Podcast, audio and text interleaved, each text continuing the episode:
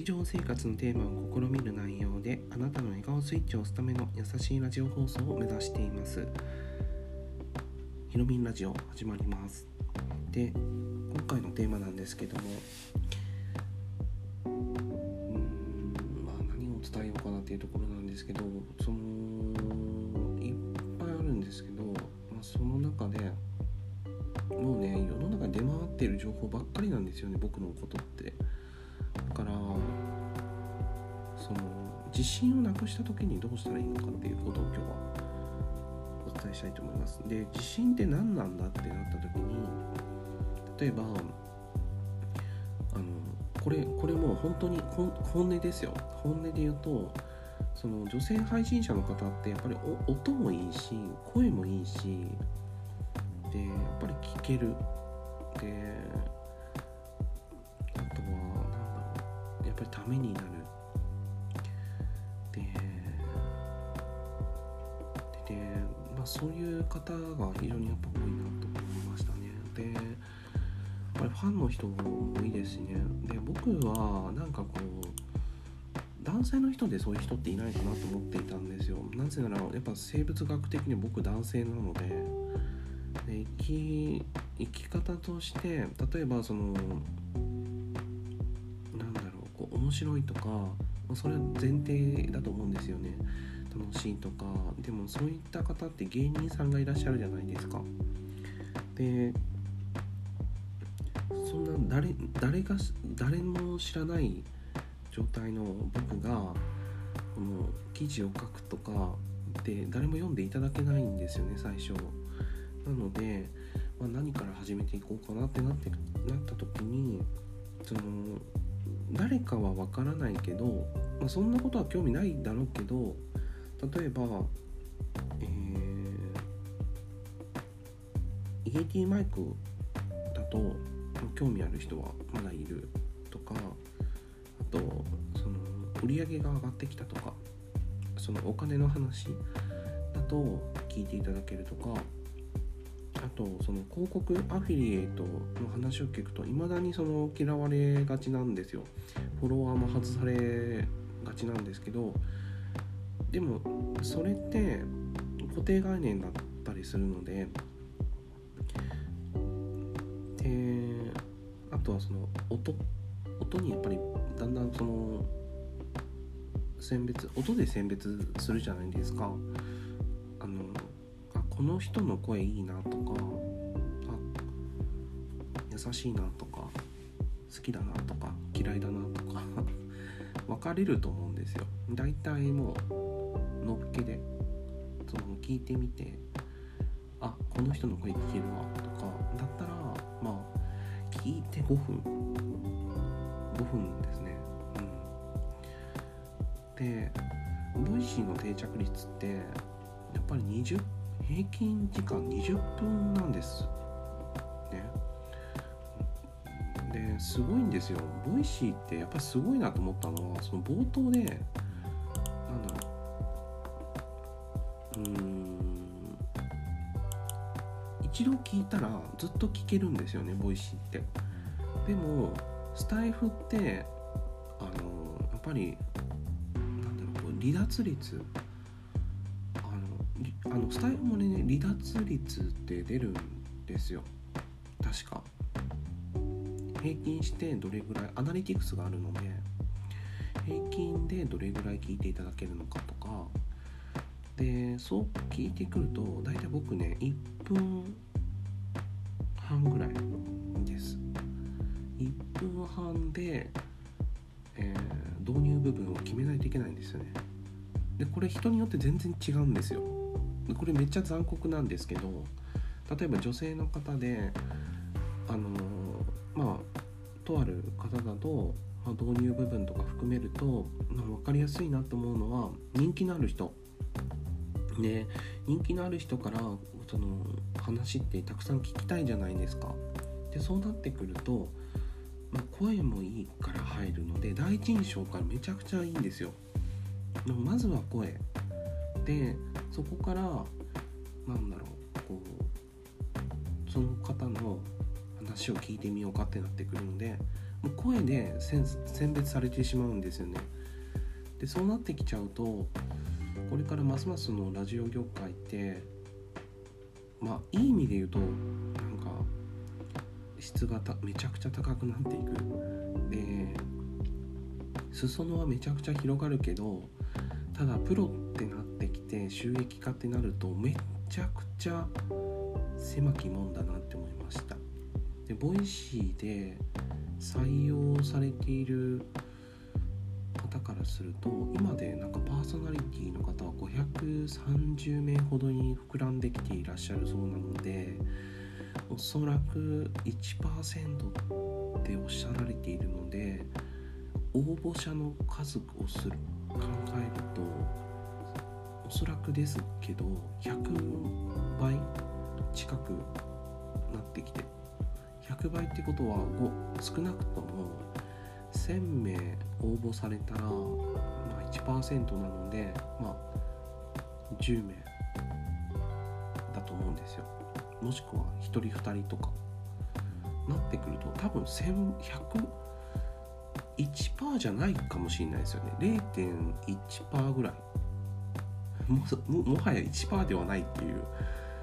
思いっきり強いコネクションがあるとかあとそ今までのそのなんだろううん要はそのハードルが高くなっていくって感じると思うんですけどなんだろうもうなんかそこにはいない入れないじゃないですか。そこには入れないっていうかもう入れないじゃないですか。そうなってきちゃうと。でそうなってきてもラジオ業界にその未来に対して明るい未来を感じていらっしゃる方もいらっしゃるわけなんですよ。でそこに例えば収益化を目指しているってなってきたら可能性が少しでもある方に行くと思うんですよね。そうなってきた場合今度はボイシーの方はままあそこは目指していくべきなんでしょうけど圧倒的に影響力ありますから。じゃあ次にどこに行くのってなったらやっぱりスタイフだと思うんですよ。でヒマラヤさんの方だとそのコメントのやり取りってほぼほぼしづらいっていう現状があったりとかするのででそれが何だろうこうアプリに導入しないといけないとか、まあ、スタイフもそうなんですけどただスタイフの強いところってライブ配信ができるので、まあ、あとはその音声のコラボもできますし、えー、参入もできるってことなので、まあ、そこもいいなと思っているんですよね。でえーと、あとはそうですね気のせいかもしれないですけどツイキャスも意外と音声いいんですよ。なんかね音がいいんですよねツイキャスって。なんかなんでしょうね。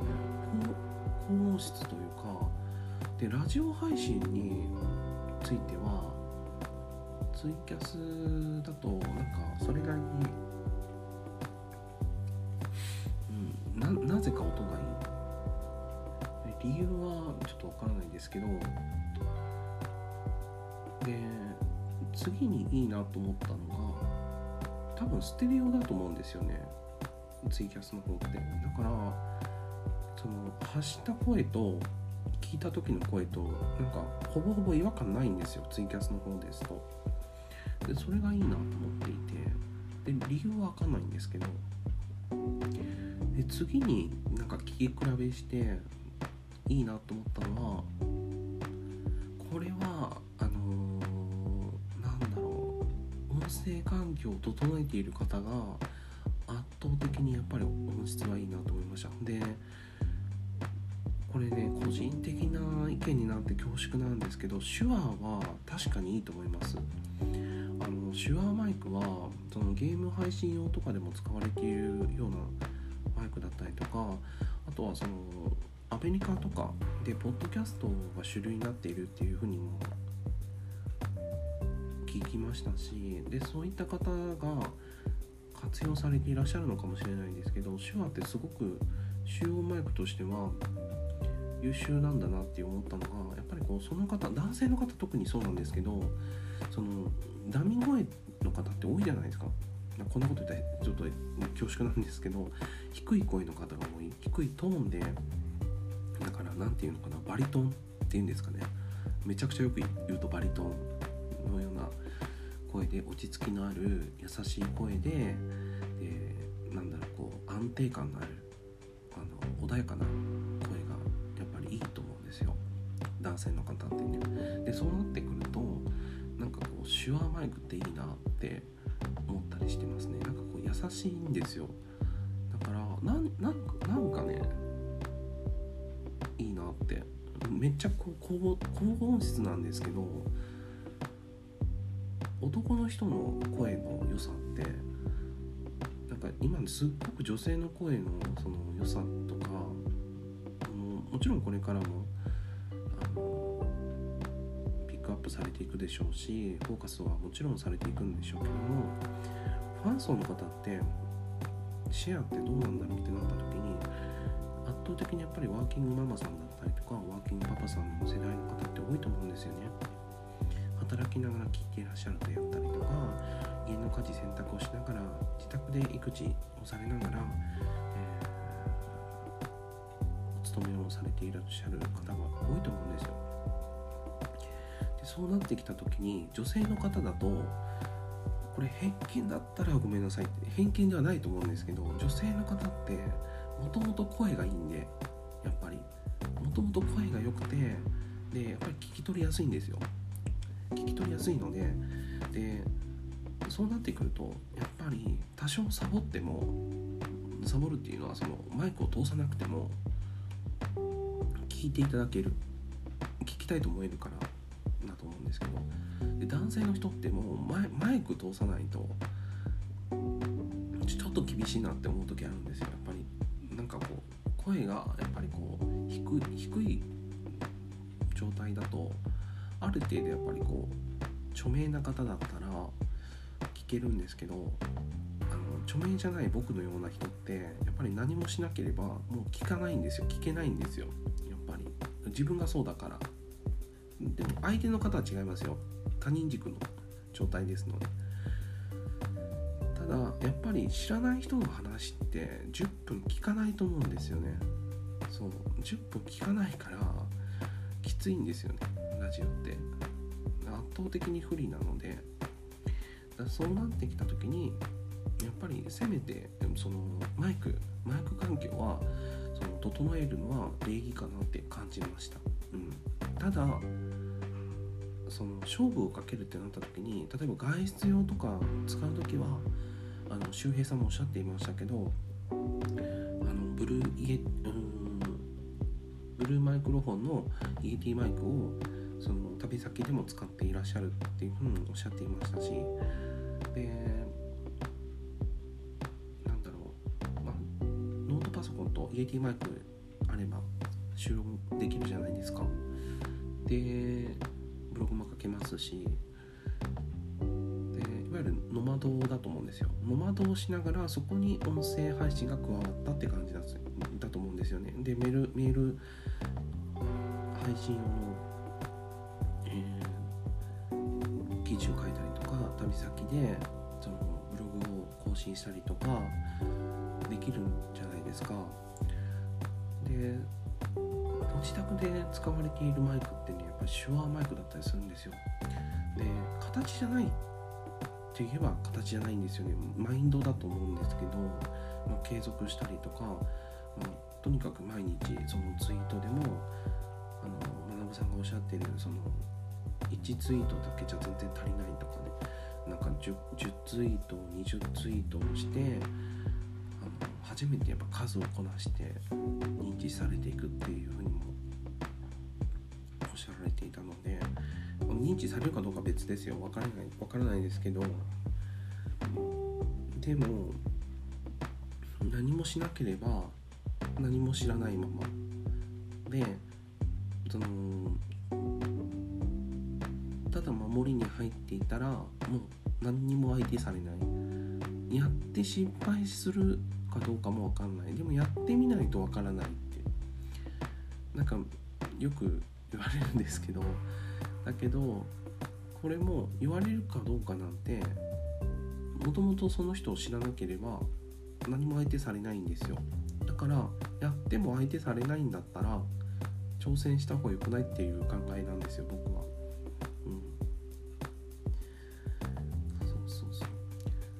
ネガネガティブかどうかわかんないですよ。ポジティブかどうかわかんないですけどどうせやるならやってみませんかっていうふうに僕僕なら思います。自分で。うん。何はともあれやってみないとわかんない。あとその稼ぎがないと興味持っていただけないじゃないですか。正直言うと。稼ぎがないとあどんな風に稼いでるんだろうなとかって思っていただけないのでまあの方って大体そうだと思うんですよ。なんか仕事してないやつなんだとかそのあ稼ぎ少ない人なんだから入っちゃうんですよね。本心で言うと。なんかそれってやっぱ正直なところだと思うんですよ。もうそこは大切だと思うんですよ。恥ずかしいけどでもやっぱり仕事をちゃんとして収益もちゃんと上げないと生きていけないし大切だと思うんでだからなんかこうどうやって稼げてるのかなとかそういったところってめっちゃ興味があるって当たり前だと僕は今は思うようにしてます。うん、だけどせめて自分軸の時ぐらいはあのマインドとしては、まあちゃんとそのギブはギブができるマインドでいたいので、まあ、それってゆとりがないと生まれてこないものだっていうことも聞きましたしあ僕って今ゆとりあるか？って聞かれるとうんうんうんうんってなりますからね。うん、ですのでまあそこでなんかこう話を聞きたいかって言われたらもうそこで聞く必要ないんですよ正直言うと。ですけどやっぱり何かこうギブをしてどうせやるならやっぱりギブをしていきたいじゃないですか。うん、だからテイカーの人とか、ま、抹茶？と呼ばれている抹茶と呼ばれている方としてなんですけどまあそのテイクって言ってもその帰ってこないテイク帰ってこないギブをしたら、まあ、それは意味がないっていうふうにも感じましたし、うん、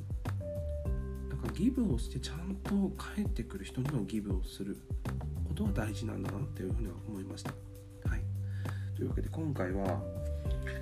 えー、なぜ、えー、ブログを始めたのかでなぜ音声を始めたのかそして、えー、誰にギブをしないといけないのかでえ自分の行動がそのギブギブなのかどうかっていうところをポイントに置いて今日はラジオ配信をしました。少しちょっと深いないのかな？ちょっと分かんないんですよね最近ね。そのうん。反応がやっぱり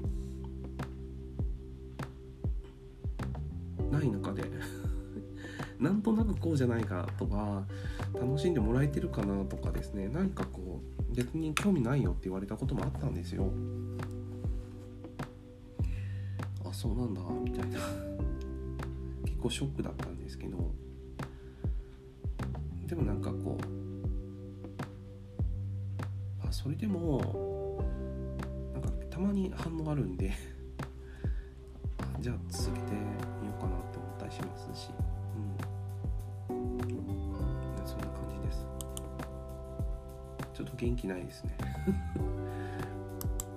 まあそんな感じでまたその肩の力を抜いて僕らしいラジオ配信ができればいいなと思っていますそれではまたもしよかったらまた来ていただけると励みになります何かありました？らまた Twitter の DM でもいいのでご連絡していただけると嬉しいです。それではまた失礼します。